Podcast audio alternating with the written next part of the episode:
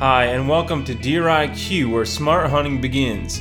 I'm Adam Lewis, twenty plus year educator, thirty plus year deer hunter, untastefully seasoned outdoor writer, and I'm here to help you achieve what we all hope for, to be truly greater deer hunters. This is part three in our series, Public Land Hunting Mastery, and asking the question, is public land hunting ruined? Today we're with the well-known and highly successful public land hunter and author, John Eberhart, and I asked him some tough questions about what he feels public land hunters need to do to be successful in this new era of an increasingly pressured hunting landscape.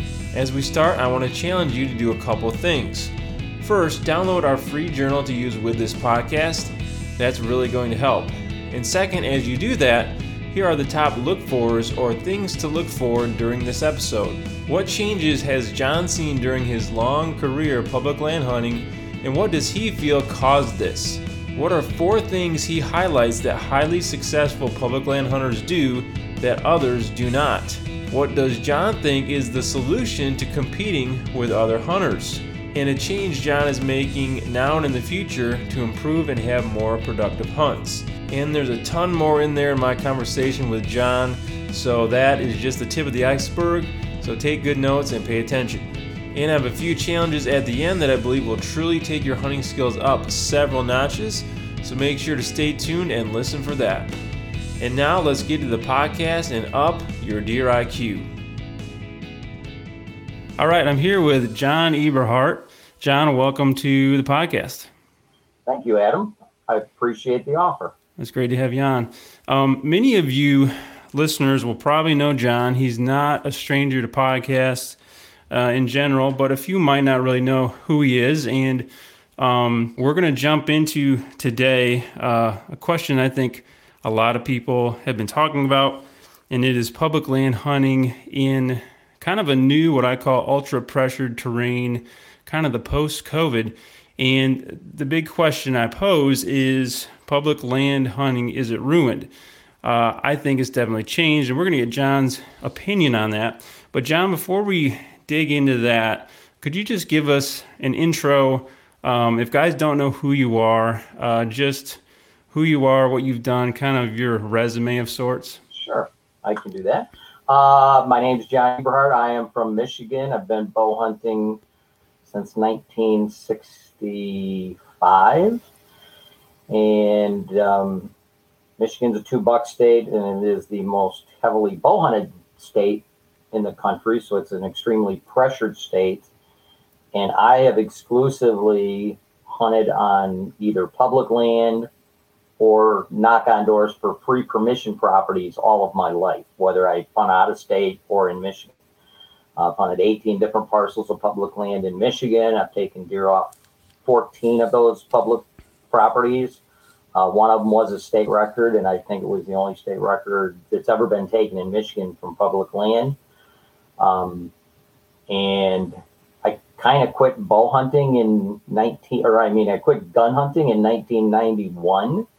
So I've also been hunting out of state since nineteen ninety-seven.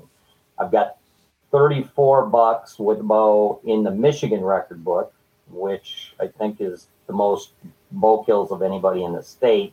And out of state, I've taken twenty Pope and Young bucks on my twenty-five out of state hunts, and that's from fourteen different properties. The thirty-four bucks from Michigan, they came off of um, from eleven different counties and out of nine, off nineteen different properties. So, you know, a lot of hunters have stuff in the books from one or two spectacular pieces of property, but I move around. I hunt different places all the time, always gaining permission and on free permission and losing it. And um, so something that I'm extremely proud of, um, there's thousands of guys that have multiple, you know, record book bucks, whether they've had them in the record books or not. But um, I'm really proud of the fact that I've taken fifty-four book bucks Um, between Michigan and my out-of-state hunts, and they've all came off public land and knock on doors for free permission properties. I've never owned anything. I've never leased anything. I've never hunted on a managed property. I've never hunted over a food plot. I've never hunted on a relative's property, and I've never paid a dime to hunt any place in my life. So Um, I, I honestly don't think there's another bow hunter in the country that can state that. You know, most people hunt on private property. They kill multiple uh, buck bucks. So I'm really, really proud of that. And I, I have written three books along with my son, who passed away of cancer a couple years ago. Um, we wrote three instructional bow hunting books, and I've also uh, uh, produced three instructional bow hunting D V Ds. They're a little outdated because they were from two thousand five. And I'm in the process of writing my last book. Uh, probably be out next year. Um, and I do whitetail workshops in the spring. I usually do three whitetail workshops, limited to fifteen people per per uh, per shop. And I only do three of them. And that's about it. I'm married and have four children now, and uh, retired and just living the life. and, just, and just got a dog. and, and just got a dog. A border collie. Yeah. And, you know, so a lot of people know you for your success on public land uh, is one of the biggies. Um, and also, you didn't mention just the, the saddle hunting. You're kind of seen as the guy, maybe the father of saddle hunting, which is a huge, huge thing right now. So um, so that's John. And so we're going to dig into uh, in this segment. Can I talk about that for a second, Adam? Yeah. Okay, because I didn't mention that. I bet, yeah, I've been, I started saddle hunting in nineteen eighty-one. I walked into Jay's Sporting Goods, actually, and uh, there was this plastic bag full of nylon straps on the wall. It looked like a bunch of seatbelt fabric in this bag, poly bag, and nobody knew what it was. Nobody hunted out of a saddle back then. It was called a tree sling. And uh, but I looked at the packaging and the hang tag, the header card, and it showed a guy being able to move three hundred sixty degrees around the tree. He could hunt as many trees as he wanted to out of and only only only one saddle all of his life. It's fabric, so it never makes noise. Um, it you know you can physically wear it in the woods. It's just got so many advantages over tree stands. And yeah, I that I actually have chapters in every book, including the new book I'm writing on saddle hunting. It's going to be a little bit saddle hunting oriented because I think it's such a huge advantage. And uh, for hunters that are blue collar hunters that are hunting public lands, being able to run and gun. Uh, and, you know, have as many locations as they want. Uh, it's a huge, huge advantage over tree stands. Most tree stand hunters um, that are really successful have their own properties. So they really don't have the desire or the need to go to a saddle. But for somebody that's just running and gunning and hunting public land and under a lot of competition, um, that gives you a competitive edge over anybody that's using a tree stand. Right. All right. So... talking about public land hunting here, um, and again, getting back to kind of the question I posed, um, new approaches, and this is kind of the topic, new approaches to ultra-pressured terrain and kind of how I see it. And so, John, I want to pose this question to you to get started here. Um, you've been hunting a long time on public lands. What changes have you seen take place in public land hunting in your career, and what is your analysis of where we're at today? Um, and I'd say kind of in this post-COVID landscape, like what, what, what are some of your take on that? What have you seen change? Well, obviously when I started bow hunting in the sixties, there was very, very few bow hunters. So you could basically knock on somebody's door and get free permission just about any place. They wouldn't let you gun hunt in Michigan because we had about a million gun hunters at the time, but bow hunting was easy. So uh, over time, you know, when the compounds came out in the early to mid seventies, which is when they became pretty pop, started becoming popular, bow hunting really took off. A lot more people started bow hunting. So then there was a lot more people, kids of property owners or, you know, whatever, mm-hmm. where it was harder to get permission on, on uh, private property. So, you know, I started hunting a lot more public, and it's, it's just gotten worse every year. And there's been so many changes over the year to the amount of hunters and the type of hunting they're doing. You know, back in the day, I'm a huge security cover oriented guy. Everything I do in Michigan is based on security cover. You know, I'm I'm primarily on public lands. I'm in bedding area. I'm in security cover. And I'd, I'd go back and I'd find these islands in cattail marshes or in these marsh grass bog type prop type areas. And now... because you had to do all that on foot. You know, you had to physically go in a swamp or go in a cattail marsh with waders and find that. You know, I may see a treetop sticking up in the middle of a twenty acre cattail marsh on public land in southern Michigan, and I had to put waders on and see what it was. You know, now with aerials and online stuff, you can see where all that stuff is. So that's been a major change. The hunting public has definitely created uh, more public land hunters. I, I actually know guys that have access to good private land, and they were shooting decent bucks on private, and they are actually converting some of their time over to public because they want the challenge. Because on private managed property, it's not that big of a challenge to kill a mature buck. Whereas on public, if you're hunting in, you know, a, one of the northeastern states, you know, New York, Virginia, West Virginia, Michigan, Pennsylvania, states with high populations and a lot of people that are stuck on public land, it, it's really, really difficult. And a lot of people have, have started bow hunting because of the hunting public. And then other guys I do know, and it's a it's a small percentage, have left private to hunt public, believe that or not. That's hard to even comprehend. Yeah, it's it's kind of like an attitude um, has changed of when I was a kid even, you know, I'm, I'm in my early forties. When I was a kid, like public land was kind of like a place you didn't want to go and you avoided, right? If you had private, like that's where you wanted to hunt. And now it's like almost uh, like a, a trophy. If you can get something on public, it's like a big deal and it's become a little faddish. And when you you're talking about the hunting public, the the group, right, the guys on YouTube, yeah, um, have really popularized the idea. And also, you know, YouTube, podcasts, um, in general, have just increased that exposure um, to it as well. But yeah, when you think about it, um, and I was talking to some other guests about this, the the idea of being able to pull up, you know, have a phone mm-hmm. that you can see everything uh, very easily. It's kind of leveled the playing field uh, exactly. as far as who who knows what's where, and at least showing where these secret spots are now, right? Yeah. Um, and for example, um, where I hunt, and we're both in Michigan for listeners, I checked out some spots this late winter, early spring, right? Uh, and I thought I was going way back in, you know, and I was as far as I could go from roads. And you get back there, and a lot of times I'm finding you find tree stands. You saw, you find uh, even, you know, canoes pulled up or where you can see where guys have been coming in. And so it's almost like way back in has become the destination point now. Um, so it's just become harder because uh, access in a way has become maybe a little easier. Visual access of isolated areas have become much, much easier. And yeah.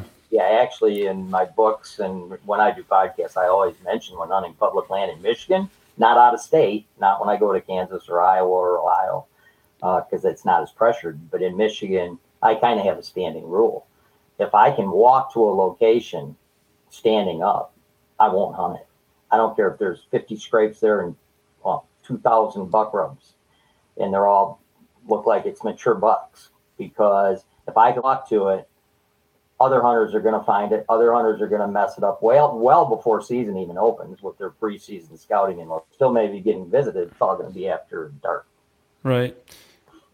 So on that vein, I guess, um, what are some new challenges you're seeing or maybe foresee in, in the future? Like as this pressure increases, and you know, also adding to that, it, it seems like, and uh, chime in on this, John, um, but private land access is decreasing, it seems like. Um, and so that's pushing more people to have to hunt public. Not only is it popular now, but then other guys have to because they can't get access anymore. So what are some, uh, I guess, challenges you foresee uh, in the in the future as well? Well, the the...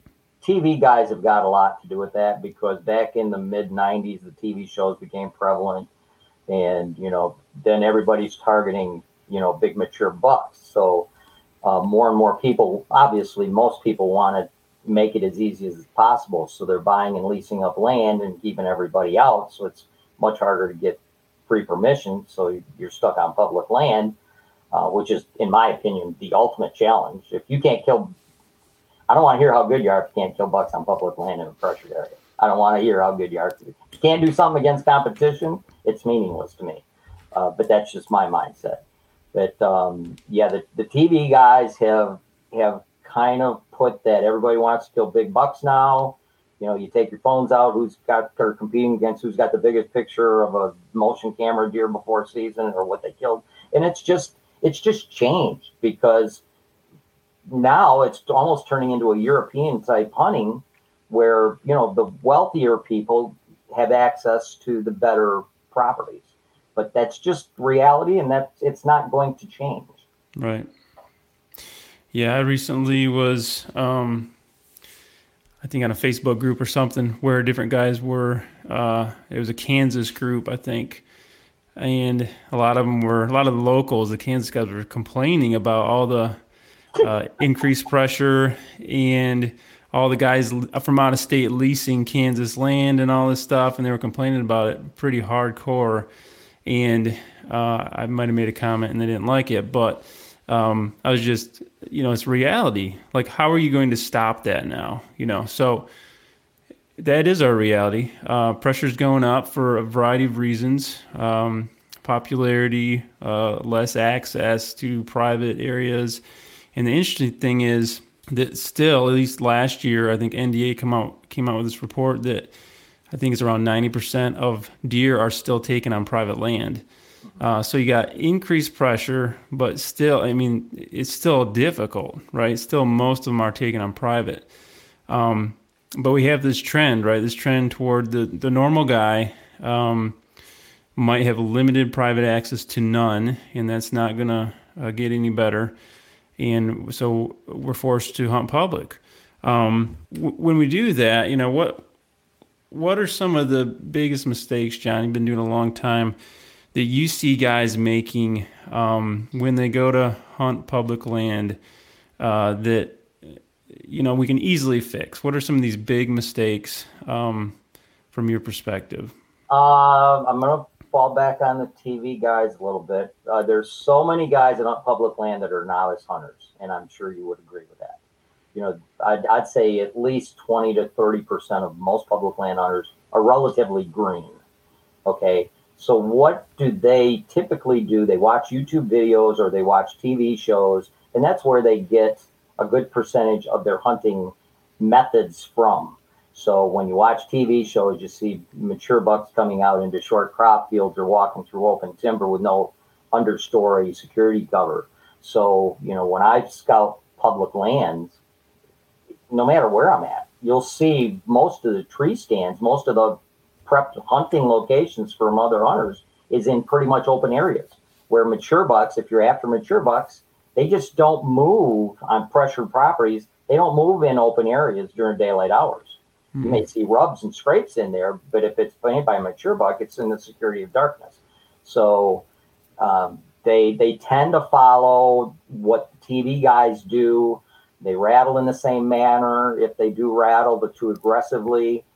Um, they just make a lot of mistakes. Scent control to me is a monster mistake. Most people, most people do. And to me, when you're hunting public land, you should be extremely security cover oriented. I can't stress the word security cover enough, because if you're not hunting in an area where there's adequate transition security cover to the location you're physically hunting at, and perimeter security cover around the area you're hunting at, the kill zone, your odds of killing a mature buck in a pressured area on public land are real close to zero. Mature yeah. bucks that are at least three and a half years old, they've been through two seasons of gun season, and usually bow hunting pressure is doubled during gun season. And those guys during gun season, as you well know, they're more apt to shoot any legal antlered buck. They're not as selective as bow hunters are. So there's just a lot of things against um, public land hunting, and a lot of it is the methodology and the way a majority, in my opinion, even though I say it's twenty to thirty percent, I think it's over fifty percent. Because usually when I'm scouting, well over half of the stands I see are in open areas where I wouldn't, I would walk right through. I wouldn't even think of putting a stand there if I'm after a mature buck. If you just want to kill a deer, yeah. But if you want to kill a mature buck, you've got to be security cover oriented. I usually in Michigan, I'm crossing rivers with waders or creeks or crossing a lake with a canoe. And like you mentioned earlier, those access areas now, because of Onyx and aerial photos and stuff, are open to everybody. They can find that. They don't have to work to find it anymore. It's right there in front of them. Right. It's just a question of will they do the work to get back there, basically. Right. Yeah, and by security cover, and that is a good distinction. Like, uh, you can probably go on state land and shoot a deer. Now, right. it, it in general is harder than private. I'll just say that. Um, but you could shoot a doe. You could shoot a younger buck. Um, maybe in some of these more open areas, even then it, it still is tougher, but yes. Mature bucks. So you usually, I think, are saying three and a half or older, they've been around several years. And, and when you talk about security cover, just to, I guess, define that for guys listening, um, in my experience, this is stuff that's, I mean, it's hard to walk through. It's hard to see through.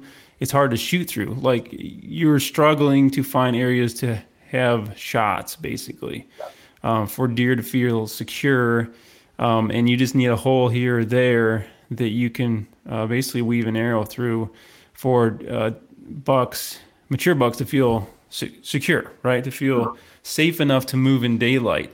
And I've noticed that before. Even uh, I remember years ago, um, I was in, I think it was late season, like muzzleloader. I was out, and these were just does. So these are. They're does and fawns, um, and these are, weren't even like mature bucks, but the does would not leave this heavy slash cover. Um, they would not leave it. I, there's no way I could have shot one. I had a doe permit. I couldn't have shot one with the muzzleloader. It was so thick, and they were feeding around in it, and they would not, they would get to the edge, and then they'd stop. They would not leave it at all. But the fawns would kind of go outside of it because they're dumb, right?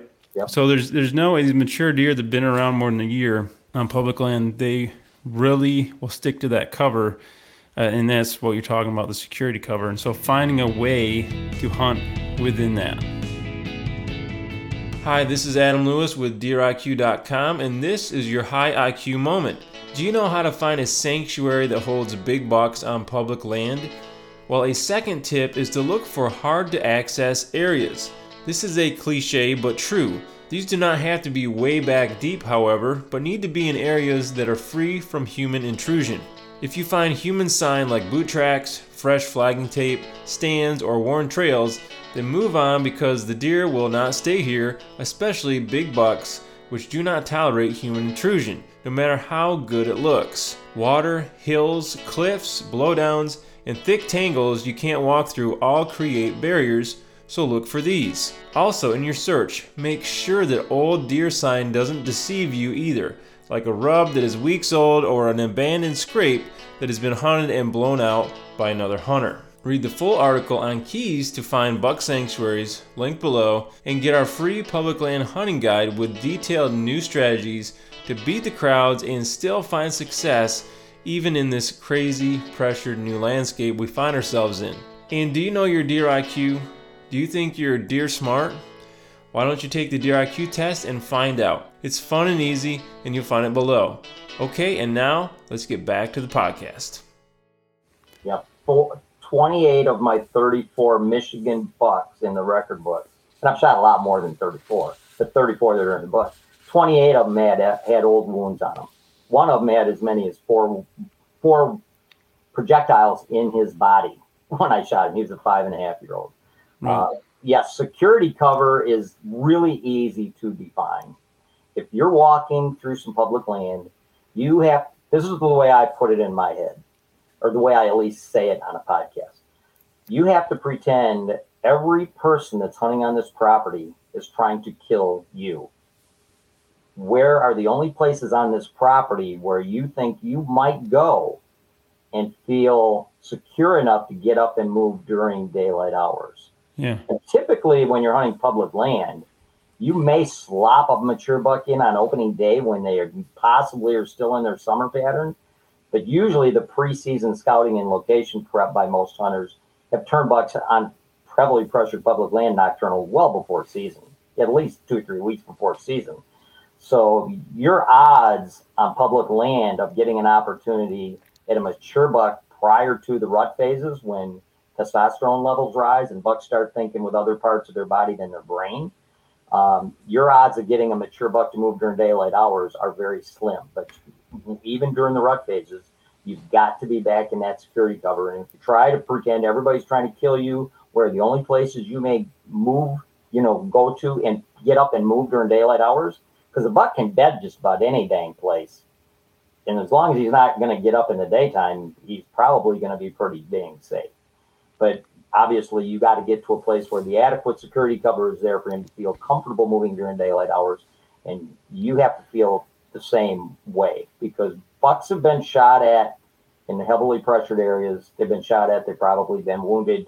They know the gig. They know the influx of human activity means, okay, it's time for me to get back in the heavy security cover and not move during daylight hours until my testosterone kicks in and forces me to, because I want to breathe. Right. What are some, uh, so security cover is one huge thing. Um, what are some habits uh, you would say, or mindsets that successful public land hunters have that maybe those that aren't have? What's a distinction there other than, okay, um, finding that really, really thick cover? And I will say um, that when you really get down to it and start looking at it, there's there's less than you think. Some of these public land areas are pretty big, uh, at least in Michigan. There's some pretty big chunks here and there. But when you really get down to where a deer, uh, mature deer, can move in daylight, it really starts narrowing it down yep. for you. Um, but and what are some... Throw, let me throw something in there really fast while you said that. Because. Yeah. There's many times I've hunted on eighteen different parcels of public. I probably scouted thirty. And the other ones, when I scout it, if there's no place that I feel like a mature buck would be and move during daylight hours, I turn around and leave. I don't set anything up. I abandon it permanently. It's a scout it and leave and don't ever come back. So if it doesn't have the adequate security cover for daytime movement by a mature buck, I'm not even going to waste my time hunting there. So I just had to throw that in real quick. Yeah. Not so, all properties are conducive for daytime movements by mature bucks in pressured areas. Right. Or maybe just a small segment of it, and right. finding that is, you know, part of the key. Um, what are some habits and mindsets that you see successful public land hunters having versus those that aren't successful? Uh, I think security cover is probably the biggest one. Most successful public land hunters um, gravitate to security cover, at least in pressured areas. Um, Dan Infalt, for instance, you know, he's a bedding area guy. I'm a huge bedding area guy. Uh, most of the guys, I, most of my friends that hunt public lands, they know they have to be in the crap to kill good bucks. Now, when I go out west, you know, Kansas and Iowa, and hunt public lands out there, those bucks out there, because there's so much less pressure, they will move through open areas during daylight hours. So it's not the same. You know, out there where the hunting public guys are hunting, they're hunting in Nebraskas and Iowas and Missouris and Kansases and the Dakotas, where there's not near the pressure. So, you know, they can get away with hunting in a little bit more open areas than you can, you know, in heavily pressured states up in the Northeast. Um, but gravitating to security cover, I, I think that is the number one thing to me. Uh, entry and exit routes. A lot of hunters just willy-nilly go in, you know, and they don't care how they're walking in, and they, they're spooking deer coming in or spooking deer coming out. Um, they don't use the proper daily and seasonal timing. It's it's rare that I'm hunting on public land outside of the rut phases. So if you got a location on public land, even if it's back in some good security cover, if you're burning it out during the October lull when mature bucks are not moving in the daytime, you're altering your doe traffic. And if you're altering doe traffic, let's say it's at a white oak tree or at an apple tree, lost apple tree out in the out in the woods. Uh, if you're altering the doe traffic coming into that, well, then obviously when you go back and hunt it during the rut phases, the mature bucks aren't going to come in there in the daytime because you've altered the daytime doe activity at that location. Right. So hunting it at the wrong time of season. A lot of locations are morning locations. A lot of locations are, you know, mast and fruit trees are evening locations, because otherwise you spook deer with your entries. So hunting it at the wrong time of day and at the wrong time of season. Um, and, and to me, scent control. Scent control, uh, other than the security cover, um, I, I struggle to comprehend why more people don't pay attention to scent control and hunt where you don't have to pay attention to wind. Because I pay attention, I haven't paid attention to wind in over twenty years, and I yeah. never ever get winded. Well, we'll, we'll get there. We'll get to that scent control stuff here. Well, uh, you're later, later on, for, and that's definitely one of them. yeah, no, for sure. Yeah, we'll we'll get to that later. But yeah, a couple of things you mentioned there, I, I wrote down. Um, and one is this idea of burnout. Like was, and I see this a lot because I hunt a lot of public here in Michigan, and it's frustrating because there's a lot of guys out there, and I see these guys. Um, and you mentioned it earlier, like. That first few days, I've noticed you can actually maybe get a crack at a good buck yep. before he catches on to being hunted. Once those first few days are gone, it, you got to change, right? It's over. But I, I noticed that a lot of guys immediately are going to the deepest spots, like first day. And it, it's frustrating to me because that is immediately educating every deer uh, in that public land area. Um right off the bat, like they, they, they won't like kind of ease into it. It's just like immediate burnout. So it's, it's challenging, I think, and maybe speak to this if you have a, uh, some wisdom or tactic to this, but other people are, even if you're not doing it, yep. other people might be. So there's this balance of how aggressive should I be, uh, because there's other people in the mix too, that are, changing the movements and educating deer quickly because of what they're doing, right? Yeah. Yep. And you have to also keep in mind, if you see another hunter and he's going back in deep on opening day, he's already been there, prepping his location. So he's already made that intrusion. Right. Um, when I, when I, when I prep my locations, it's always in the spring. It's always, I'm totally done with all my prep location for the year by the end of April. So the cool thing about postseason scouting and location preparation is you are looking at the woods before there's any foliage on the trees. So you're looking at the ground foliage, you're there, the ground cover. You can actually see how dense the cover actually is. You can look in the trees and see what you're going to look like up in this tree, because when you come back on it during the rut, there's not going to be any leaves in it either. Right. So you're looking at the area as well as the tree exactly in the same manner as it's going to look when you come back and hunt it during the rut phases. When you go in and you pre-season scout, everything's green. There's foliage everywhere. everywhere. Everything looks dense. It looks like there's security cover all over. The ferns are up. The weeds are up. The trees are in full leaf foliage. And you may prep a location that you think has adequate security cover. And then when you come back in during the rut and the foliage is down, there is no security cover. All the foliage is down, and now there's not the ground security cover that you thought there were. Let's say you prepped a tree, and you're up there eighteen feet, because when you prepped it, when the foliage was on the tree, you had lots of background cover. But when you go there and all the foliage is down during the rut phases, you stick out like a sore thumb because you're so low that you're, you're still within their peripheral vision. So how hunters prep it, and um, I I guess when you were talking about other hunters going in, I it's rare that I hunt public land first day or two of season. I'm usually on. I have two free permission parcels of private. That's typically where I'm at, because most public lands locations to me are already screwed up before deer season even starts, because so many hunters are in their preseason scouting and prepping locations and just, you know, doing general deer hunting work. Uh, right. It's already turned the bucks I want to kill nocturnal. So I, I start keying on my public land locations around twenty-fifth of October, unless I got, I do need to throw this in, because two years ago I shot a buck this way.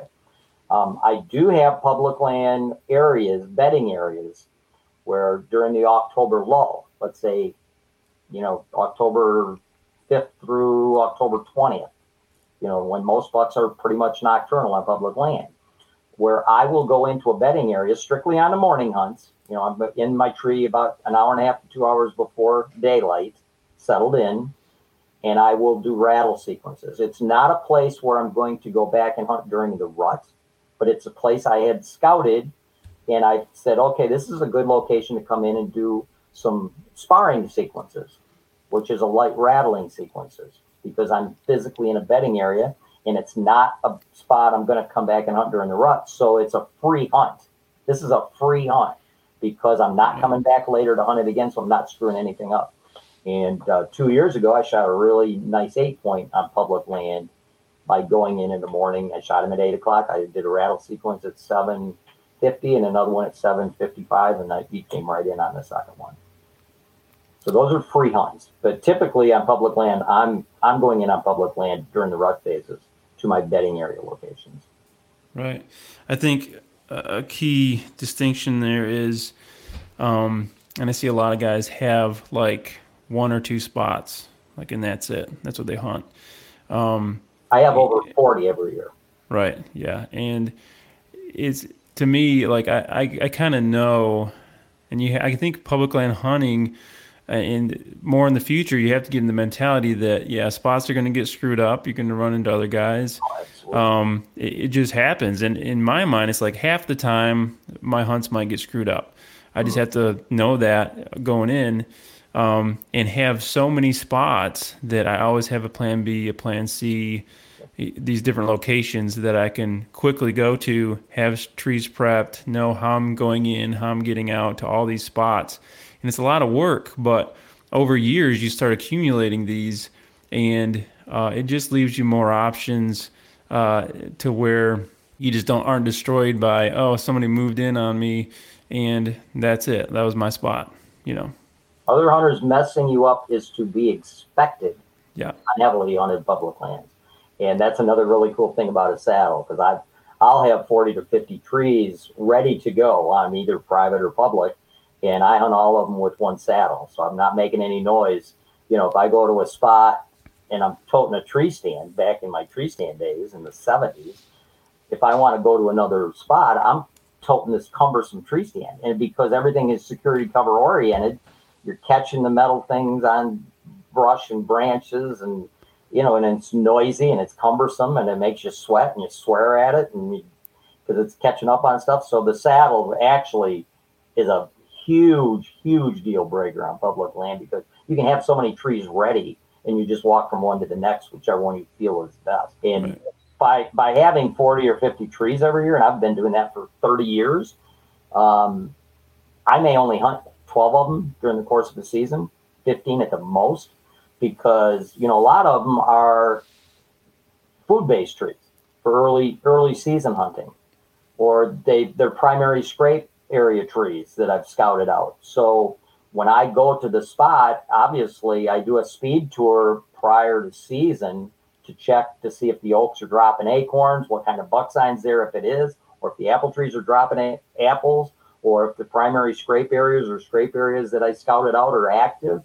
Uh, you know, during the course of the year, well over half of the trees I'm not going to hunt, because from year to year, mass changes, fruit drop changes, scrape areas change. If you're hunting private, uh, crop rotations change where the scrape areas are going to be. You know, there's always changes from year to year. Right.